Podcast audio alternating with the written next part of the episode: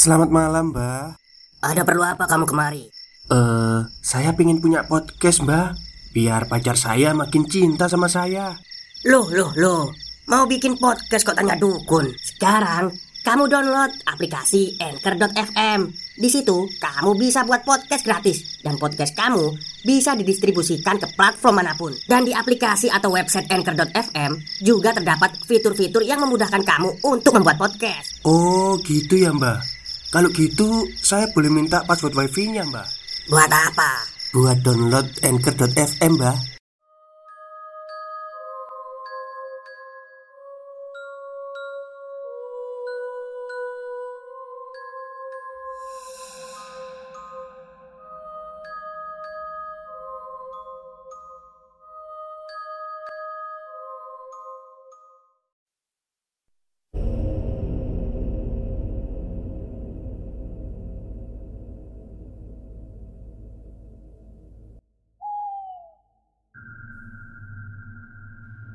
Assalamualaikum warahmatullahi wabarakatuh. Halo semuanya Jumpa lagi dengan saya Chow Sing Sing Kurator dari Podcast Horror Night Story. Halo, apa kabar semuanya? Semoga kalian semua sehat-sehat ya. Dan seperti biasanya pada malam hari ini saya kembali dan akan menceritakan sebuah kisah mistis untuk kalian semua. Kisah mistis kali ini datang lagi dari Mas Danton yang mengirimkan sebuah cerita tentang pengalamannya saat makan di rumah makan. Dan bagi kalian yang uh, suka dengan musik ajeb-ajeb ya, maksudnya suka dengan musik diskotik gitu, silahkan follow atau subscribe channelnya Mas Danton. Jadi tulis saja Danton AXL Nanti keluar channelnya. Saya sudah subscribe tadi Dan musiknya juga lumayan oke okay lah ya Buat nemenin saya ngopi. Oke Daripada kita berlama-lama Mari kita simak ceritanya Selamat malam Mr. Chow Sing Sing. Kita bertemu lagi dalam sebuah tulisan. Dan sebelumnya terima kasih banyak atas doanya para subscriber. Karena pada akhirnya Saya telah menyelesaikan kuliah saya. Tadinya saya akan menceritakan kelanjutan tentang kisah horor yang saya alami di kampus ini.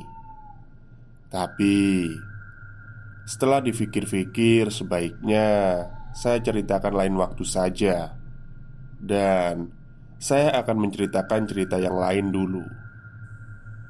Sebuah pengalaman horor di sebuah rumah makan yang cukup terkenal di kota Bandung, dan sudah memiliki banyak cabang di mana-mana.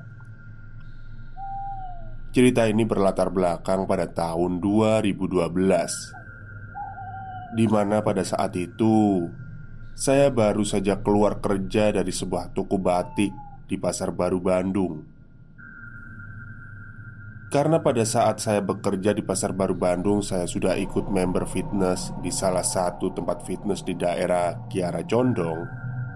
Hal itu membuat saya punya banyak kenalan di tempat fitness tersebut. Bahkan, saya sudah akrab dengan pemilik tempat fitness tersebut yang pada akhirnya saya ditawari untuk bekerja di sana. Di tempat fitness yang saya bekerja ini berlokasi di sebuah kompleks ruko berlantai tiga di mana lantai satunya adalah warnet Lantai dua adalah tempat fitness dan lantai tiga adalah tempat saya tidur Di sana saya mengelola warnet dan tempat fitness sekaligus ada satu karyawan lagi yang biasanya menggantikan shift kerja saya. Namun, dia nggak tinggal di ruko itu. Gajinya sih nggak seberapa, tapi mengingat kalau saya bekerja di sana, saya nggak perlu bayar uang kos, uang tidur, bisa fitness gratis, dan bisa menikmati internet gratis karena lantai satunya itu adalah warnet. Jadi, saya langsung menerima saja tawaran untuk bekerja di sana. Dan selama bekerja di sana, saya juga mendapatkan teman-teman baru. Dari mulai para pelanggan yang suka datang ke warnet sampai para member fitness di sana. Di sana pula saya berteman dengan seseorang yang bernama Yudi dan teman-temannya yang merupakan member dari tempat fitness di lantai dua. Selain saya dan mereka sering nge-gym bareng, liburan bareng, kami semua juga suka berwisata kuliner bareng di kota Bandung setiap malamnya. Hampir semua tempat makan dan kafe yang lagi ngehits di Bandung selalu kami datangi. Kalau saya sih ikut-ikutan aja karena dibayarin sama Yudi saat itu. Pada suatu hari, Yudi menceritakan tentang pengalamannya makan di sebuah rumah makan. Dia menceritakan pengalamannya makan di sana dengan sangat bersemangat. Sampai-sampai Kesan yang timbul kalau sudah makan di sana itu rasanya bangga banget Dan teman-temannya pun mengiyakan hal tersebut Saya jadi penasaran Emang seenak apa sih makanannya? Sampai teman saya ini setiap kali makan Kok rasanya bangga banget Atau minimal Sekeren apa sih tempatnya?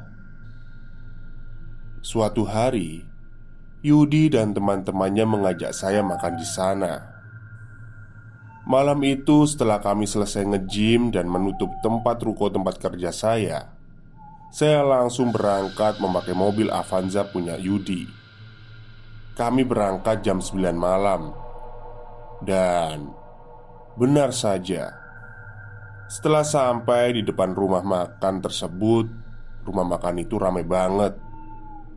Saking ramenya, kami harus rela mengantri di sepanjang jalan untuk bisa makan di sana. Setelah setengah jam, kami semua mengantri. Akhirnya tiba giliran kami untuk masuk. Saya nggak tahu apa namanya konsepnya ini, tapi rumah makan ini mengharuskan kita memilih sendiri menu apa saja yang akan dipesan dengan meletakkan di sebuah piring untuk kemudian digoreng lagi dan dihidangkan di meja kami. Saya sendiri memilih nasi hitam, udang, dan cumi yang sudah ditusuk-tusuk seperti sate, serta cah kangkung untuk saya makan. Setelah 15 menit menunggu, akhirnya makanan kami pun tiba di meja kami. Terlihat Yudi dan teman-temannya sangat bersemangat sekali untuk segera makan makanan tersebut Dan semuanya berkomentar Aduh, enak banget ini makanannya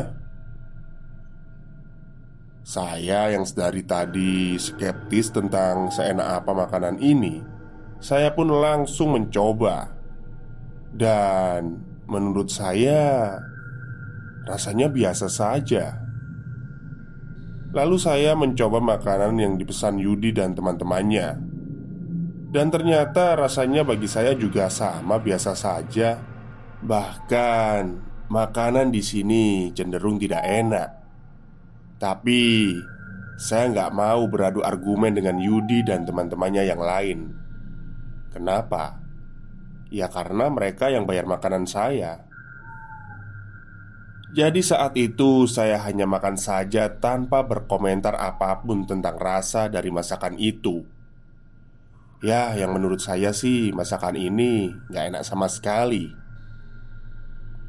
Suatu hari Tempat fitness saya kedatangan seorang member baru Namanya Asep Dia penampilannya yang memakai baju kaos polisi Yang berwarna coklat membuat dia sedikit dijauhi oleh member-member lain.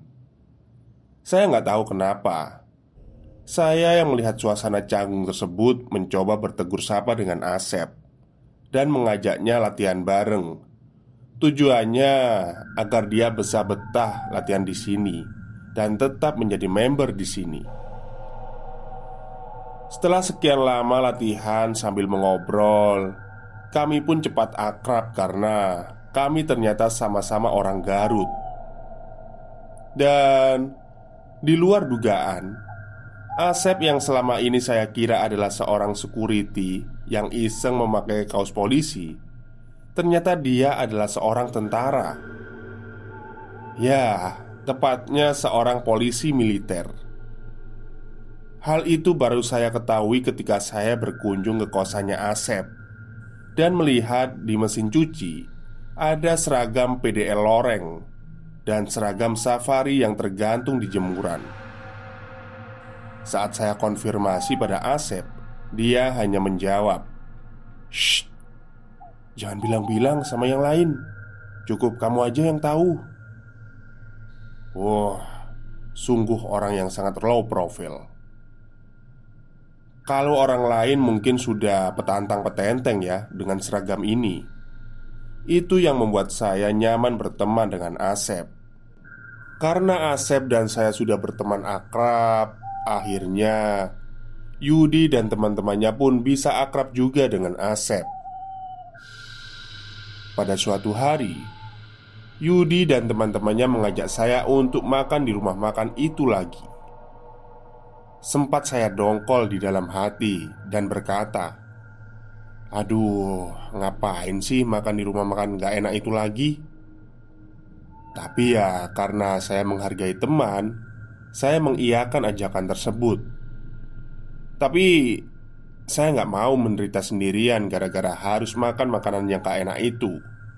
Jadi Saat itu saya bilang Eh bro Saya boleh ajak Asep juga nggak?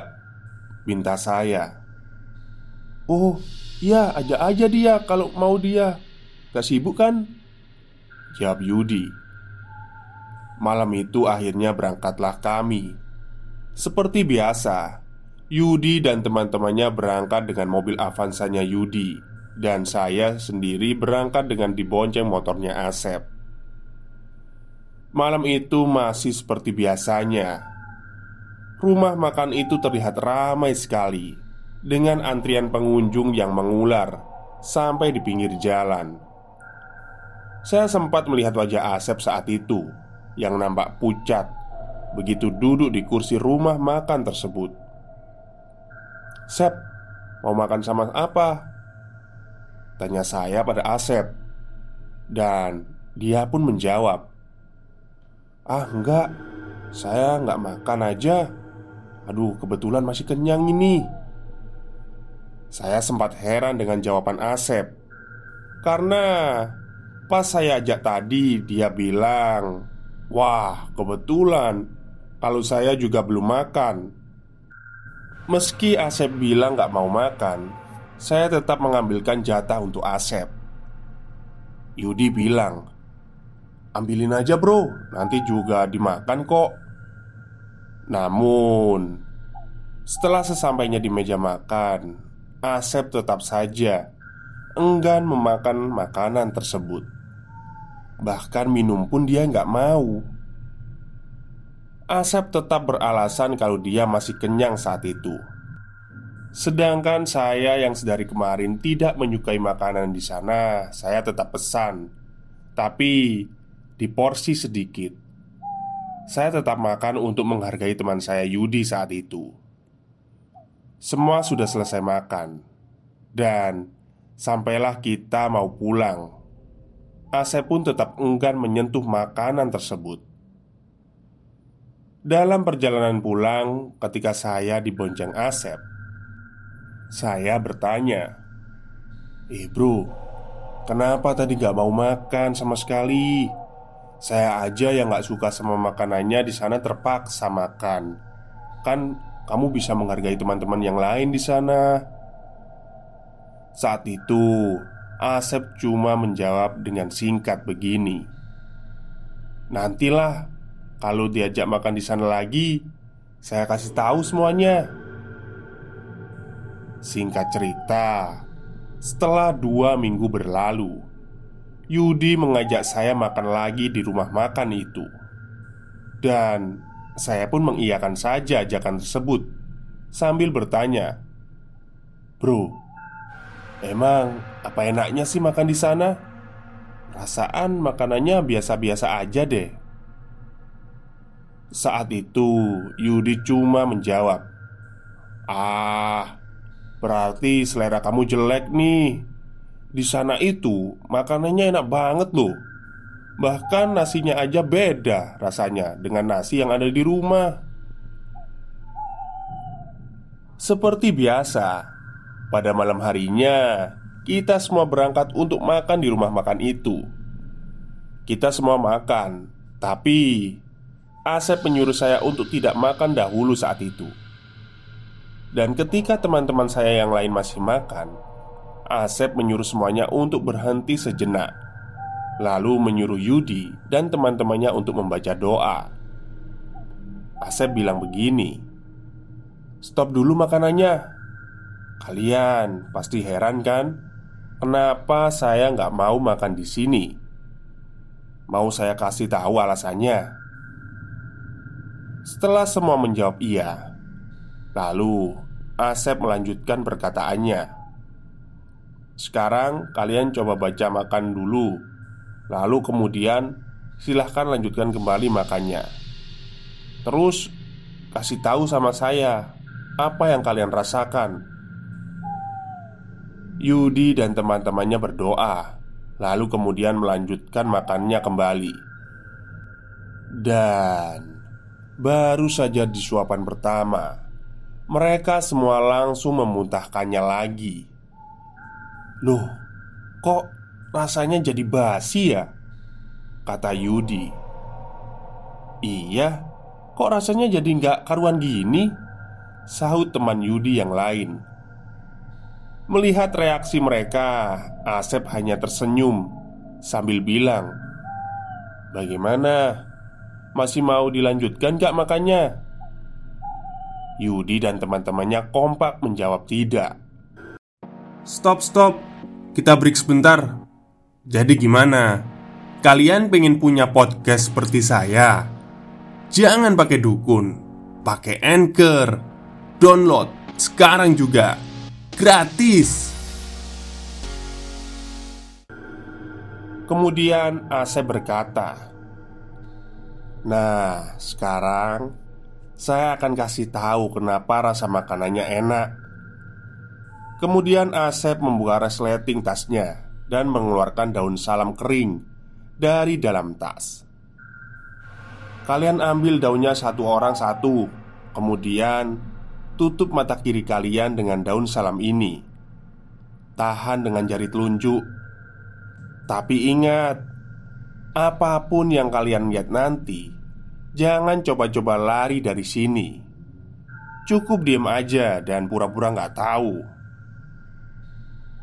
Setelah semua termasuk saya sudah melakukannya Alangkah terkejutnya kami semua Melihat banyak sekali makhluk aneh Yang sedang hilir mudik di sana Mereka meludahi setiap makanan pelanggan yang ada di meja setiap tamu Ada yang berbadan wanita telanjang Tapi berkepala monyet Ada yang menyerupai monyet tapi bulunya lebat sekali serta mulutnya menganga. Ada juga yang seperti manusia, tapi badannya nggak utuh, seperti bekas terlindas truk. Nggak cuma sampai di situ saja, bahkan kami juga melihat pocong di setiap sudut ruangan, dan salah satu pocong itu ternyata sedang meludahi makanan kami di meja. Melihat itu, kami refleks kaget dan langsung berdiri. Tapi Asep langsung menyuruh kami semua untuk duduk kembali dan melepas daun salam kering yang menutup mata kiri kami. Setelah daunnya dilepas, semua sosok aneh itu mendadak hilang. Kemudian, Asep menyuruh kami semua untuk meremas daun salam itu dan membuangnya ke makanan di piring. Setelah Yudi dan teman-temannya melakukannya, mereka semua langsung berlari keluar rumah makan. Melihat itu semua, Asep hanya tersenyum sambil bilang ke saya, "Tenang aja, mereka paling juga mau muntah di luar." Asep kemudian membayar makanannya, dan kemudian bersama saya pergi menyusul keluar. Dan benar saja, ternyata Yudi dan teman-temannya sedang muntah di tempat parkir mobil. Malam itu kita nggak langsung pulang Tapi lanjut ngopi terlebih dahulu Sambil makan perkedel Bondon Yang berlokasi dekat dengan stasiun kereta api Bandung Di sana Asep menceritakan Kalau pemilik rumah makan tersebut menggunakan penglaris Dan biasanya Penglaris model tersebut mengharuskan salah satu dari anaknya untuk dilahirkan cacat ketika dilahirkan. Dan dia juga bilang, di mana pun kita makan, sebaiknya kita berdoa terlebih dahulu. Selain sebagai bentuk tanda syukur kepada Tuhan, juga agar kita selalu mendapatkan perlindungannya. Sekian cerita pengalaman horor saya yang saya dapatkan pada malam hari ini. Lain waktu, saya akan ceritakan cerita saya yang lainnya. Bagi yang percaya, silahkan, dan bagi yang tidak percaya, ya Anda bisa menganggap cerita saya ini sebagai dongeng sebelum tidur. Cerita ini saya tulis spesial atas permintaan salah satu subscriber Mr. Chow Sing Sing yang bernama Teteh Eka Yuda. Oh, iya, iya, iya sekedar informasi Berhubung ada wifi tetangga yang nganggur dan gak pakai password. Jadi akhir-akhir ini saya iseng membuat akun Youtube saya sendiri. Jadi buat teman-teman yang bosan dengan lagu-lagu melow dan galau Silahkan mampir ke channel Youtube saya Yang bernama Danton AXL di sana saya mengupload semua lagu-lagu koleksi saya. Dan di channel podcast Horror Next Story ini Saya akan menceritakan semua pengalaman horor saya. Selamat malam. Oke, terima kasih kepada Mas Danton yang kembali mengirimkan cerita mistisnya pada channel podcast Horror Next Story. Jadi Mas Danton ini temenannya sama Teh Eka? Atau ada hubungan spesial saya nggak tahu. Dan bagi teman-teman yang mau mendengarkan lagu ajeb-ajeb Silakan kunjungi channelnya Mas Danton Di Danton AXL Tulis saja saya udah ketemu kok Udah subscribe juga Baik, itu saja mungkin yang bisa saya ceritakan pada malam hari ini. Semoga kalian semua terhibur Selamat malam dan selamat beristirahat.